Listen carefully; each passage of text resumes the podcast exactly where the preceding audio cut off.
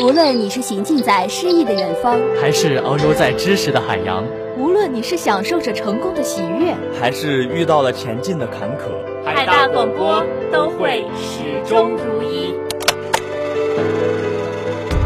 欢迎收听今天的热点追踪。这里是时光杂货铺。Hello，大家好，这里是音乐 CD。Hello，这里是娱乐有猫腻儿。这里是正在为您直播的校园易话题。下面跟着主播一起旅行吧。海大七色广播，海大七色广播，海大七色广播，伴你走过，伴你走过，伴你走过海大的春夏秋冬。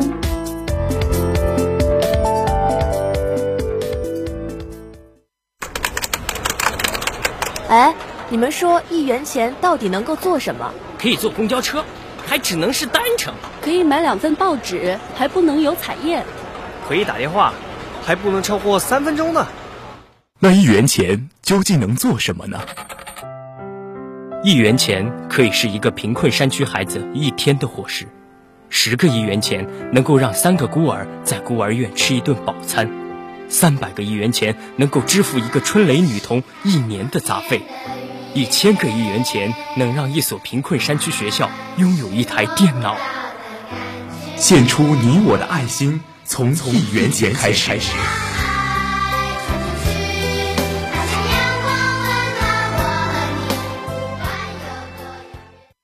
你到底要去哪里？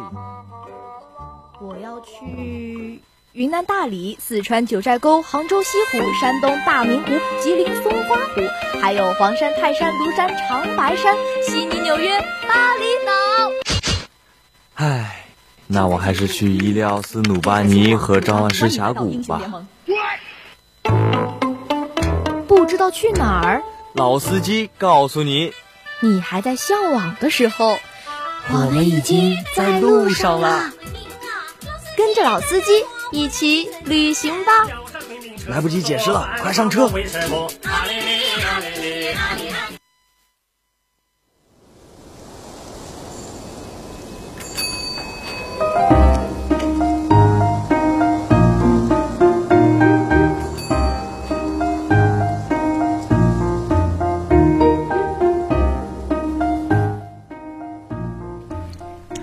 西南北走一走，稀奇古怪全都有。好吃的、好玩的、好看的，尽在一起旅行吧！我是主播韩飞，我是东阳。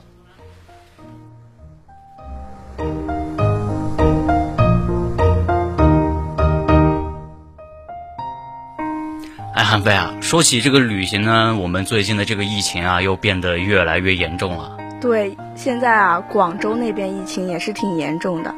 是的，包括我们的西安呀，像这些，因为因为我看到我有朋友在西安那边上学嘛，他们最近学校都已经被封了，而且而且全员都在做核酸。对他们好，好像那边的医护人员呀，都是满城的跑，是非常辛苦呀。是的，那像在咱们学校呢，也有一些经常经常出去爱玩的同学，那么这两天呢，也要收一收了，不要不要再到处乱跑了，然后给我们学校造成一些负担和压力。是的，哎，那么最近啊，我们学校的第三针疫苗也开始启动了。对，就是昨天呀和今天，我是今天去打的疫苗，那人啊是相当的多，场面是非常的壮观。是的，那么可见各位同学还是对这个有一定的对自己的生命安全还是挺有那个意识的。是的，那么嗯，最近的疫情越来越严重了，那么各位同学出门一定要戴好口罩，然后能不出省就尽量不要出去了，然后也不要去那些人多聚集的地方。对，安安稳稳的待一待，咱们马上就要放假了。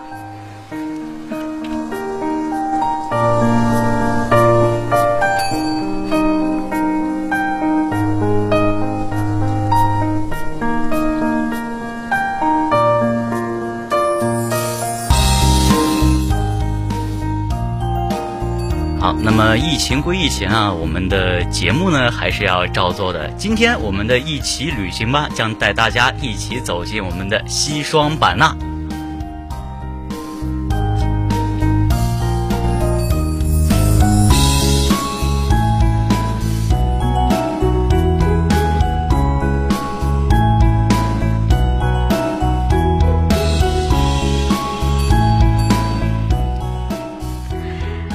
西双版纳呢是古代泰语为孟巴拉纳西，意思是理想而神奇的乐土。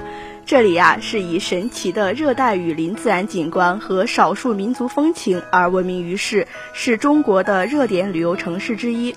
是的，西双版纳的最佳旅游时间啊，就是每年的十一月份到次年的四月份是最适合的。因为什么呢？因为它们属于比较热带的气候吧，然后就是刚好可以避呃避寒。是的，像在我们十一月份到四月份这段时间呢，在这里的气温也不是很高啊，也不冷。如果六到九月份在西双版纳旅行的话，嗯，还会有机会去尝一尝那边的热带水果，便宜的是会让北方人大跌眼镜的。听说啊，那里的水果不仅很便宜，而且呀还很甜，很好吃，就很著名的，比如说甘蔗呀、菠萝呀等等，还有香蕉啊之类的。对对对，都很好吃，很甜。是的，那么在五到十月份呢，就会进入雨季。不过呀，这里的公路的路况是非常好的，所以呢，也挡不住这里的游客旺季的到来。那等于说呀，西双版纳一年四季都可以去旅游的。是的，那么换句话说呢，除了最佳的观景季节啊，西双版纳全年的魅力都是无法阻挡的。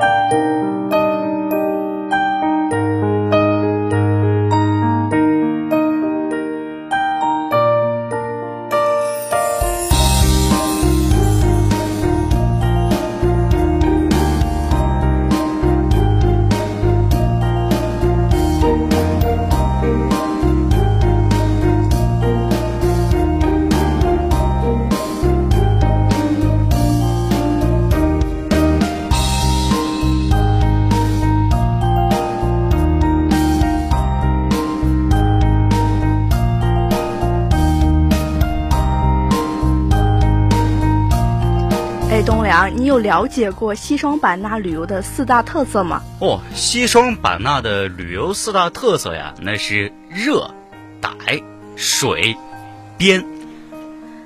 热应该是热带植物、热带动物和热带花卉这种吧？是的，非常聪明。那傣是什么呢？傣啊，就是以傣族为主的多民族民风民俗。那水应该就是一江连六国的澜沧江湄公河了。是的，哟，没看出来啊，我们韩非学问这么渊博呢。嗯，在做节目之前呢，我还是有所了解的。啊，是的，那么这个边呢是什么呀？边应该就是中缅和中老边境的异国风情。是的。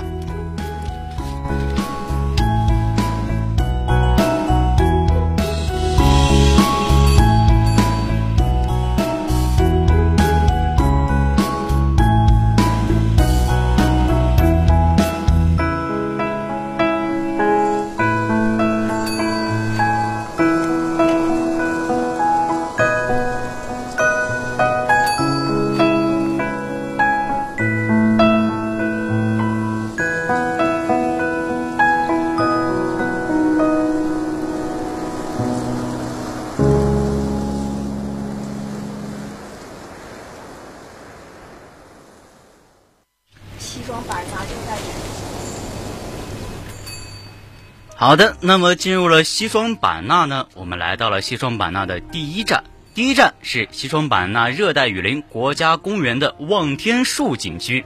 听说呀，这个望天树是中国最高的树。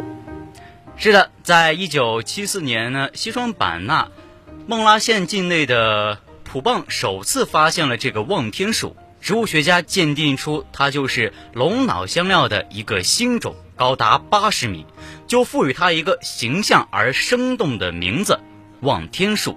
意思是仰头看天才能看到树顶，是中国最高的树木了。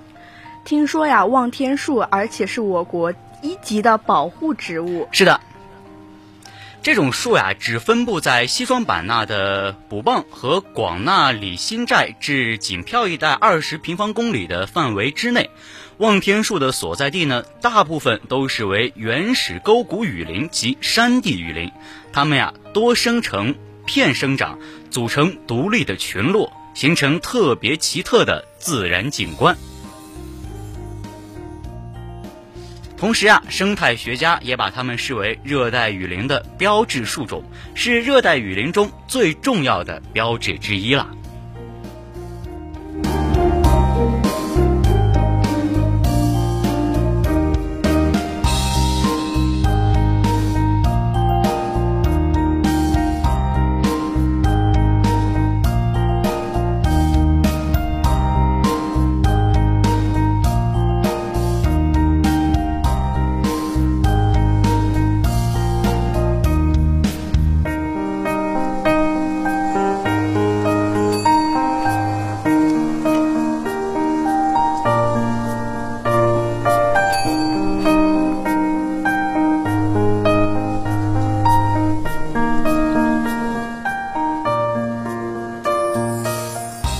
这个望天树的景区里呀、还有一种非常刺激的玩法，就是空中走廊。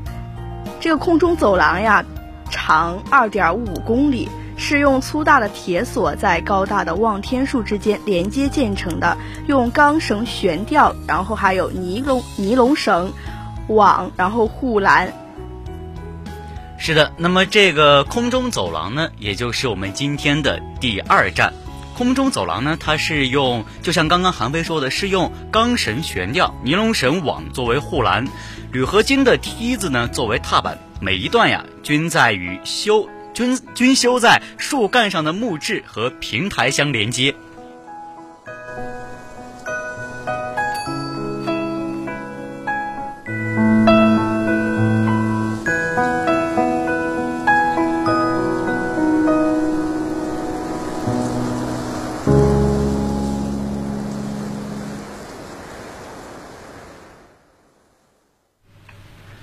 那么这个空中栈道啊，其实还是非常刺激惊险的。不知道韩飞有没有玩过呢？我在其他景点走过这种很高的东，就是这种走廊之类的东西。啊、呃，我听说一般很多的男生啊，他都恐高，比如说我爸就非常恐高，他都不敢走这种东西。东梁，你恐高吗？呃，我其实还好吧。像像这种空中的这种栈道呢，我在我在那个张家界那边有一个特别特别高的一个栈道上面走过，然后它下面那个是玻璃的，然后走上去呢，就感觉你下一步脚就要悬空了，对，就要掉下去了。就很多，其实很多人都喜欢在这种紧张和刺激的这种感觉中寻求一种快乐独特的快乐快感。对我感觉就是你上那个楼呃楼梯啊，不仅这个楼梯是悬的，你的心也是悬的，是的，而且而且就千万不要往下看，你一往下看，你的腿就开始发抖，发抖，然后眩晕，对。真真的很很吓人的那是的是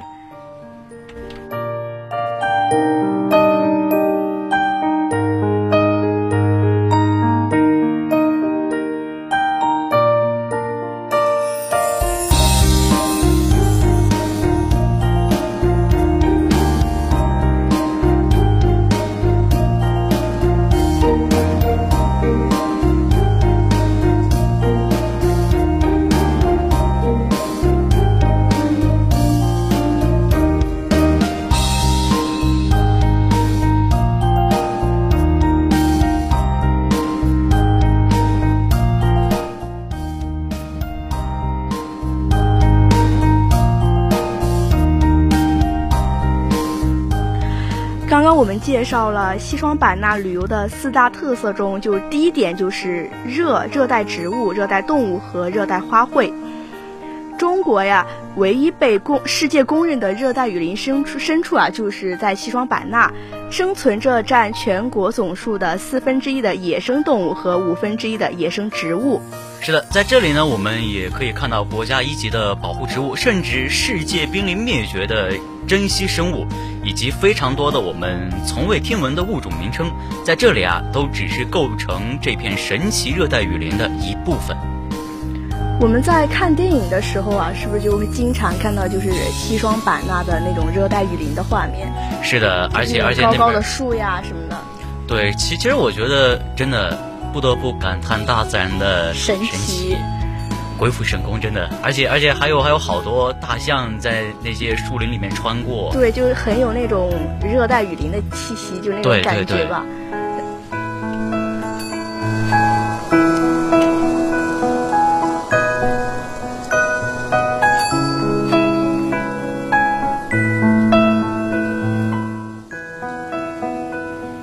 好，那么说起西双版纳呀，就不得不提中国科学院西双版纳的热带植物园了。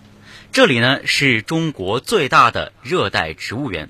如果说云南是动植物王国，那么中国科学院西双版纳热带植物园就是植物王国。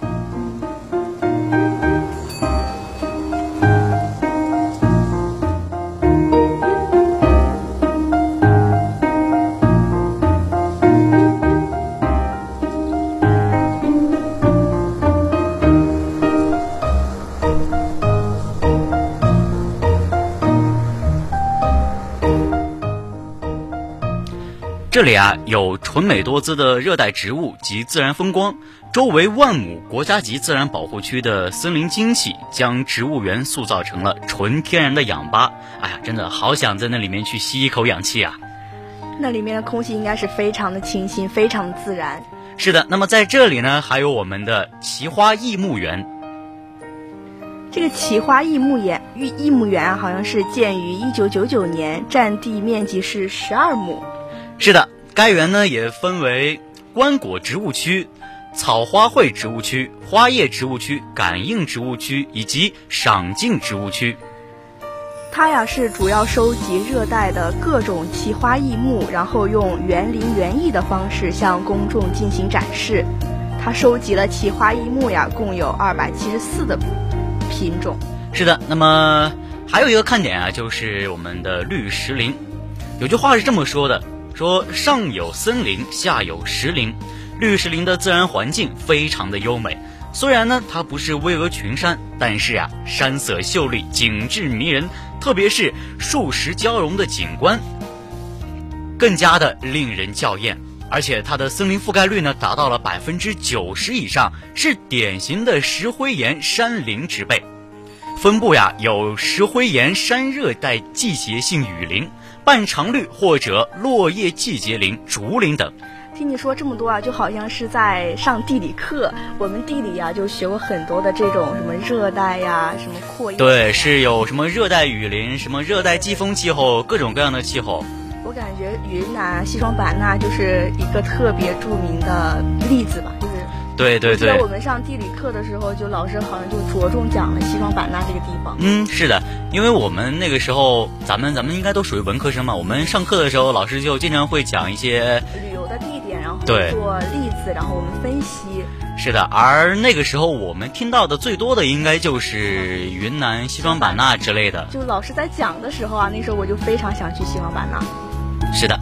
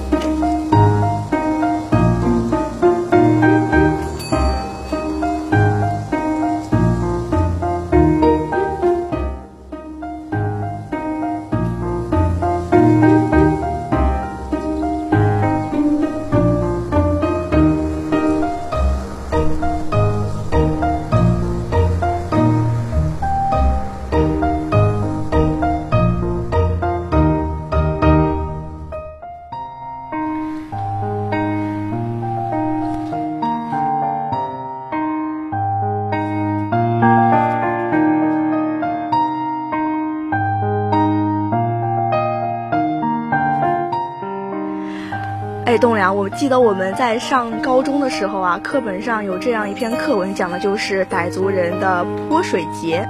是的，那么西双版纳呢，也同样有我们的傣族园。那么在我们的傣族园呀，天天都是泼水节。就比如说泼水啊、婚俗活动啊、丢丢包、抢亲、逮拳、斗鸡等，是很具有强的参与性的活动。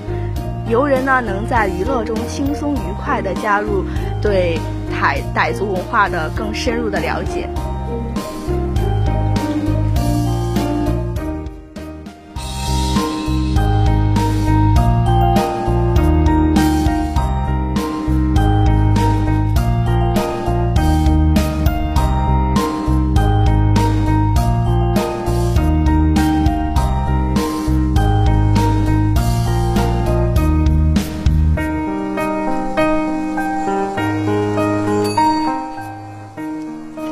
是的，那么我们呀，如果有时间参加了傣家乐的活动，吃在傣家，住在傣家，乐在傣家，经历淳朴、自然、热情的傣家生活，做一天傣家人，那就再好不过了。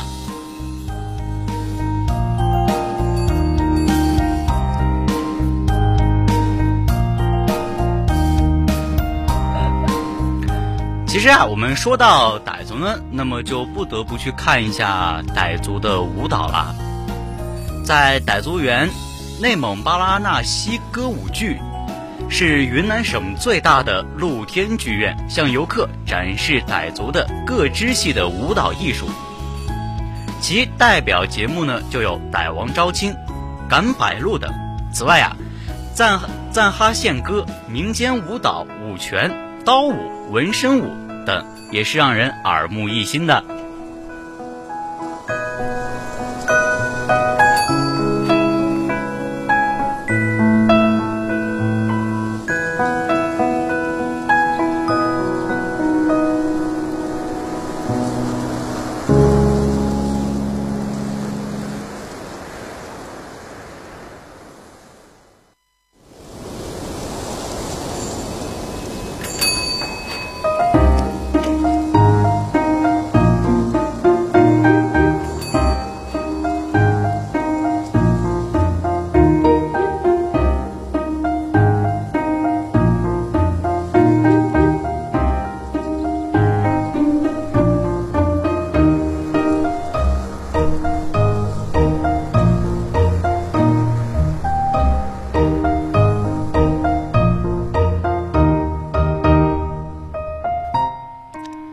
接下来呢，就来到了我们的野象谷。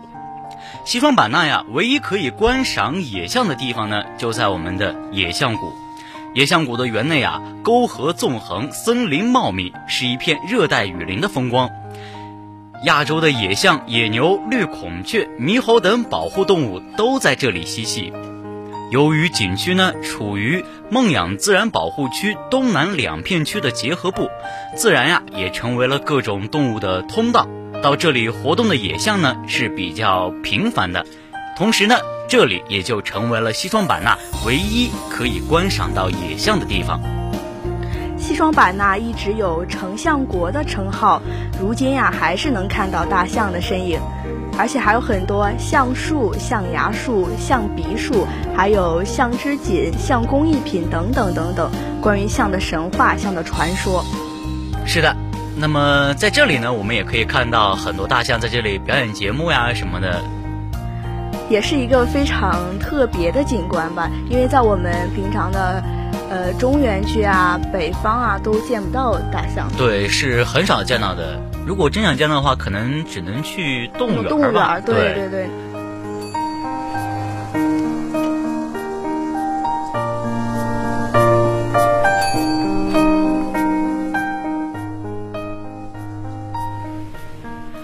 那么接下来呢，就来到了我们的漫天公园，也叫春欢公园。这里啊，有六国的综合性舞蹈——澜沧江之歌。那么傣族呢，由于历史和地理原因的影响，又分为了水傣、汉傣和花腰傣。澜沧江湄公河之夜歌舞篝火晚会，重点为游客展示了西双版纳及澜沧江湄公河流域各国的民族风情、舞蹈文化、服饰文化以及饮食文化等。这里呢，还有非常多的特色建筑，比如说西双版纳的总佛寺。不仅呀在全国有很高的知名度，而且也闻名于东南亚各国。西双版纳的总佛寺呀，是西双版纳最早的佛寺，它建于公元六世纪前，是傣族人民心中的圣地。而在西双版纳呢，还有很多其他的特色建筑，比如说有放生湖，还有周恩来总理的纪念碑、白塔、八角亭。是的，那么在这个公园里面呢，我们还可以看到孔雀园。这个孔雀园。孔雀园呀，是泉州最大的孔雀饲养繁殖中心。园内呢有两千多只孔雀，成功的保护了国家濒危物种绿孔雀及国家二级保护动物蓝孔雀。哎，栋梁，你有你有看到过孔雀开屏吗？哦，孔雀开屏，他们都说这是一种非常吉祥的象征。对对，我有幸在动物园里面看过。啊，我在动物园里面也没看到过，我只看到孔雀。然后我我看的时候，孔雀就就刚开完屏就合上了。那你可以可以再抓一只公孔雀过来，哎，不对，应该是抓一只异性的孔雀过来，在它面前，对，看看它会不会再次为他开屏。我只在电视上看到过，我觉得非常惊艳，我就非常想亲眼的看过。然后然后我就去动物园了，然后去动物园的那一会儿，我等了好久，它都不开屏。我，哎，那有机会。嗯，韩飞应该去一下我们的西双版纳，然后来曼听公园看一看这个孔雀开屏。对。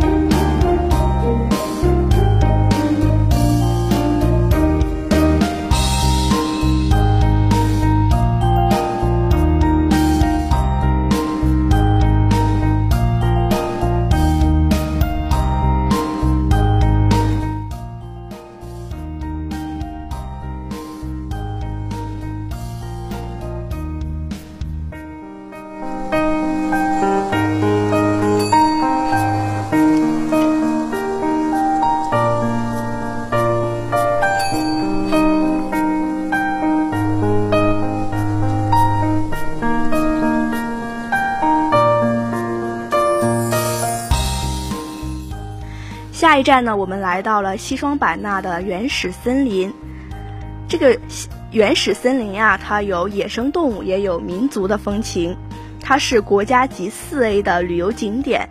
西双版纳原始森林呢，它是隶属于金孔雀旅游集团的，以原始森林、野生动物、民族风情为三大主题特色，融汇了独特的原始热带自然风光和迷人的民族风情。是的，那么景区内呢，还融汇了独特的原始森林自然风光和迷人的民族风情啊。这个民族风情啊，应该就是傣族人的独特的待人之道吧？是的，应该是待客之道。嗯，对。